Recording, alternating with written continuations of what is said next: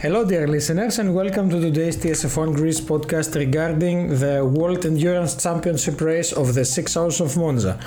Today, among me, I have again my co host Panos. Hello, Panos, good evening. Hello, Alex, good evening.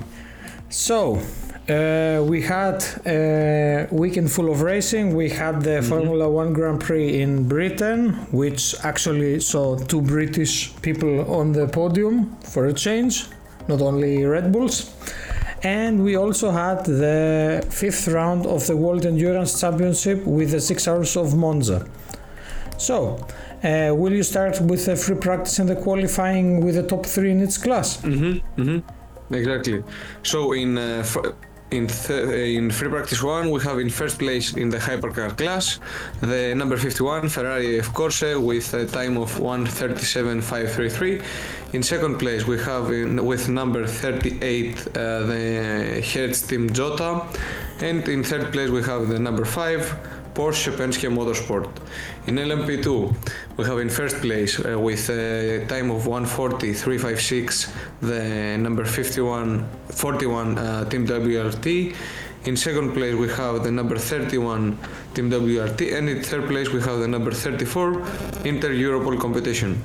And lastly, in the LMGTE amateur class, we have in, first, place with a time of 147.538 the Ferrari with, uh, AF Corse with a number 54. In second place, we have the number 60 Iron Lynx. Uh, in, in third place, we have the number 86 GR Racing. We move on with free practice 2. Uh, we have in first place in the hypercar class Toyota Gazoo Racing with a number 7 with a time of 136.363. In second place we have the Ferrari AF Corse with number 50 and in third place we have the number 8 Toyota Gazoo Racing. In LMP2 we have in first place the number 41 Team WRT in second place, number 34, Inter Europol competition. And in third place, number 31, Team WRT. Lastly, with the LMGT amateur class, we have um, number 60 Iron Lynx with a Porsche in the first place with a time of 146.973. In second place, we have the uh, number 86 GR Racing, and in third place, we have the number 56 Project 1AO. We move on with free practice 3 in hyperclass class we have in first place number 93 Peugeot Total Energies. Surprise, surprise. Why? Uh, exactly. In second place we have the number 50 Ferrari F Corse, and in third place we have the number 94 uh, Peugeot Total Energies. In LMP2 class we have in first place uh, in, in number 28 Jota uh, with a 139.621. In second place with number 10 Vector Sport, and in third place the Alpine uh, Elf team with number 36. In the LMGT amateur class, we have uh, in first place uh, number 56 Project 1 AO, in second place number 77 Dempsey Proton Racing, and in third place number 60 Iron Lynx. Uh, and I think we can move on with the qualifying session, which was uh, amazing. I think it was uh, like an F1 style uh, qualifying grid. Yes, it was amazing till the end. So, to give Panos a break, because uh, he was very detailed, I will uh, mention the pole position in his class as well as the other two that took the, the second and third place. So, in hypercar, the pole position went to the number 7 Toyota Gazoo racing car with a lap time of 1 minute 35.358, followed by the number 50 Ferrari AF Corse and the number 8 Toyota from Gazoo Racing. In LMP2, the pole position went to the number 41, number 41 w, Team WRT car with a time of 139.354, followed by the number 28 Toyota and the number 22 United Autosports car. Finally, in the LMGT AM class, we have got in pole position the number 85 Porsche of Iron Dames with a, one, a time of 1 minute 47 632, followed by the number 25 ORT by TF and the number 77 Dempsey Proton Racing. Now, moving on to the main race. I will be covering the hypercar class and the LM and the LMGTE class, and Panos will tell us about the LMP2 class. So, in hypercar class, the thrilling race of the six hours of Monza began began with the number seven Toyota Gazoo racing car, driven by Kobayashi, Lopez, and Conway who took the top spot. The Triumph Trio began their flawless race from pole position and managed to outpace the number 50 Ferrari in a final hour face-off, displaying a remarkable comeback after their previous withdrawal at Le Mans. After a second safety car intervention due to a collision involving the number 9 Prema and the number 10 Vector Sport LMP2 Orecas, Lopez took the lead and carved out a substantial 40 second advantage. The final safety car intervention, triggered, triggered by the 99 Proton Boss's mechanical problems, didn't rob the number 17 of their lead, but it shrank the gap and spurred a battle with the number 50 Ferrari. In the final segments of the race, Antonio Fuoco, armed with fresher tires, was given the task of chasing down the double standing Toyota. He reduced the gap to just 10 seconds before Toyota decided to bring the number 7 in for, for a final full service stop. Despite the gap being reduced to 8.5 seconds after both contenders completed their last pit stops, Kobayashi delivered an excellent performance under pressure and extended the gap to 16.5 seconds, making him the first to cross the finish line. Third place was seized by the number 93 Toyota Total Energies 9X8, driven by Paul Di Resta, Jean-Éric Vergne, and Michael Jensen. Excuse me if I butchered the French name. Despite an early pit stop loss and gear selection issues, they brought the number 93 car home as the third and final car on the leading lap, marking the Peugeot team's first podium finish since the 9X8's debut at the same circuit a year ago. This victory, marking the third for the number 7 crew in this season, rekindles the championship race as their sister car, the number 8 GR010, and the Le Mans victor number 51 499P of AF Corse were the top uh, two in points before the race. Both had challenging afternoons. Despite a late rally and a daring maneuver from Brandon Hartley, the number 8 Toyota team could only manage a fourth place finish, which was later downgraded to a sixth place finish due to a post race 50 second penalty for excessive energy usage. This relegated them behind their title competitors, the number 51 Ferrari, including their point gaps, reducing the points gap to just 23 points. The number 51 Ferrari finished 6th, trailing behind the number 5 Porsche that completed the top 5.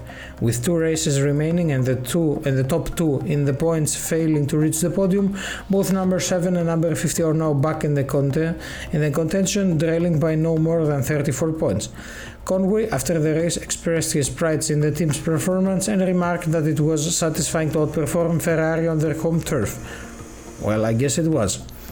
Meanwhile, it was a turbulent race for the other top class teams, with several contenders for podium spots encountering a large amount of troubles. The Hertz Team Jota emulated their performance at Le Mans, leading the race before an electronics issue on the steering wheel resulted in Antonio Felix da Costa exceeding the pit lane speed limit during an emergency service.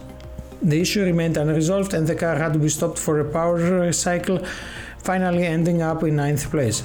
The factory 963 Porsches did not have a much better race, with neither Penske prototype showing outright pace. The number 5 finished 5th, while the number 6 ended up 7th after a necessary service stop during the second safety car, forcing back to back pit stops. The number 2 Cadillac Racing V Series R, the fifth and final LMDH entrant, finished in a disappointing 10th place. Richard Westbrook, Earl Bamber, and Alex Lynn were in contention with for a strong finish due to the varying strategies splitting the field at the, very, at the first safety car. However, their chances diminished when the timing of the safety car forced an emergency fuel stop. Despite the setback, Westbrook remained optimistic about the team's prospect in the future races. Cool. I think after that, I can talk uh, a bit about the, what happened in the LMP2 category. Um, well, there was a disappointing turn of events for the number 31 WRT Oreca, which had to retire from the lead with less than 20 minutes to go due to an engine failure. This incident elevated the 28 Jota Oreca, which had shown impressive speed throughout the race, to take the lead. This marked the first win and podium of the season for Oliver Rasmussen, David Meyer Hansson, and Pietro Fittipaldi. Uh, Hansson expressed delight at the surprising outcome, nothing than even a podium world. Um, a podium would have been a great result, let alone clinching the first place. Fittipaldi, Fittipaldi uh, echoed the statement, uh, highlighting how they managed to bounce back from near success at Spa to claim a thrilling victory. The number 36 Alpine team also had a strong race, achieving their first, their best finish of the season with a second place, outperforming the LMP2 pole sitting number 41 WRT Oreca.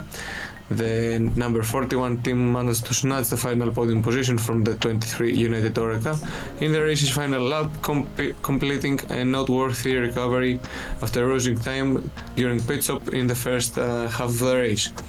For the team of Josh Pierson, uh, Giedo van der Garde and Oliver Jarvis, a fourth place finish will be somewhat of a disappointment, especially considering van der Garde's uh, remarkable opening stint, which saw him advance from 11th on the grid to third place.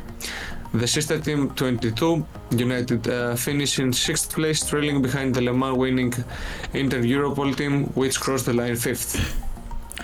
And finally, in the GTE amateur class, in the GT AM category, victory was claimed by the number 77 Dempsey, Proton Porsche team, consisting of uh, Julien Andlauer, Christian Ried, and Michael Pedersen. The trio executed a flawless race and made all the right strategic, strategic decisions in what turned out to be an unpredictable and thrilling contest in this category.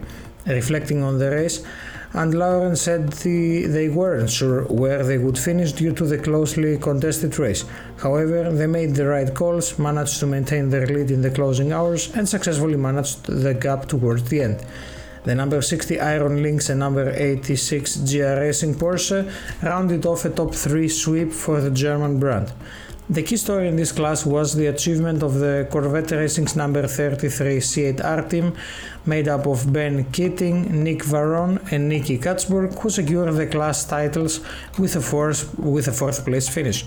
Despite carrying 40 kilograms of success ballast, having to serve a drive-through for speeding in the pit lane and needing an extra emergency stop for fuel, the trio was able to seal the championship by finishing ahead of the Iron Dames Porsche and ORT by TF Aston Martin.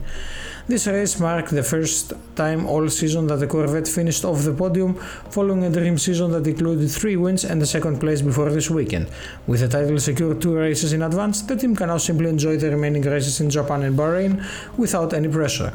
Expressing his joy, Keating praised the team effort and described the season as magical. He jokingly looked forward to losing 10 kilograms in success ballast due to their fourth place finish, but affirmed that uh, he was immensely proud of the entire Corvette racing team.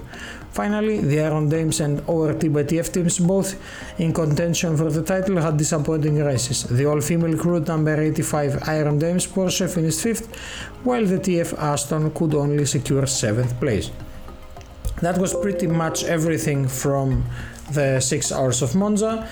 Now, our next race will be on uh, between September 8th and September 10th in Fuji, in the six hours of Fuji in Japan, being the second to last race of the season before we move to Bahrain.